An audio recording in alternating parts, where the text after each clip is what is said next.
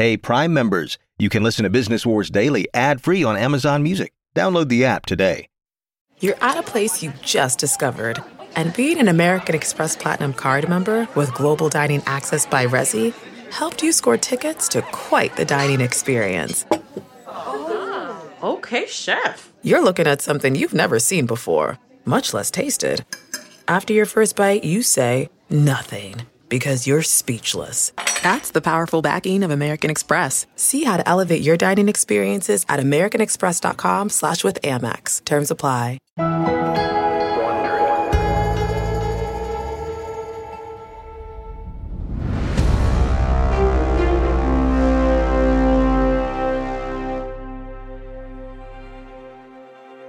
From Wondery, I'm David Brown, and this is Business Wars Daily on this Monday, January 14th. The country's biggest consumer electronics show, CES, took over Las Vegas last week.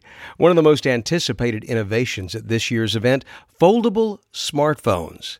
A handful of companies, including Samsung, LG, and Huawei, are developing the flexible devices which look and act like standard smartphones when they're closed and tablets when they're open.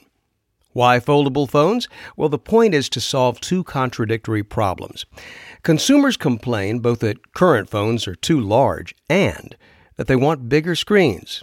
Scratch your head on that one and you come up with a hinge. Yep, we're back to the future. If this reminds you of flip phones, well, these are different.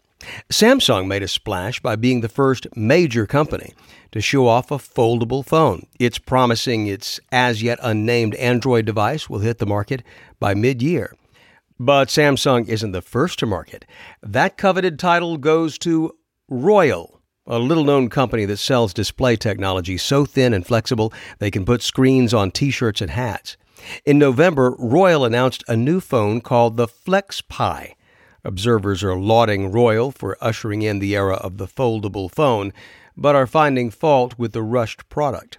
The website The Verge called the phone charmingly awful, saying when it folds and unfolds, its apps become, quote, deeply confused. Still, phone makers are hoping that the new mind bending devices will rev up an industry whose sales have been declining since 2017. But they might not help, at least right away, because the prices are also mind bendingly steep.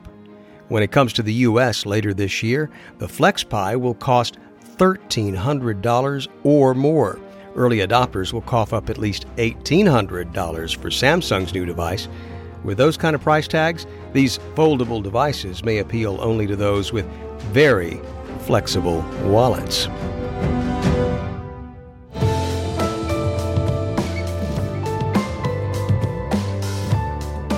From Wondery, this is Business Wars Daily. If you like our show, leave us a five star rating on your favorite podcast app, would you?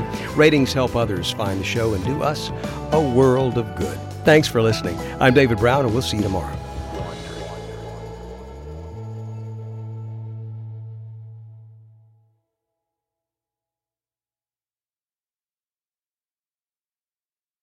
Hey, Prime members, you can listen to Business Wars Daily ad free on Amazon Music. Download the Amazon Music app today. Or you can listen ad-free with Wondery Plus in Apple Podcasts. Before you go, tell us about yourself by completing a short survey at wondery.com/survey. If you travel for work, you know to pack two suits. Business and swim. You know with your Delta SkyMiles Business Amex card, buying that plane ticket for a business trip can get you closer to medallion status. You know that a meeting in Montana means visiting almost every national park. Yellowstone? Check. Because you're the chief excursion officer. It's why you're a Delta SkyMiles Platinum Business American Express card member. If you travel, you know. Terms apply. Visit go.amex slash you know business.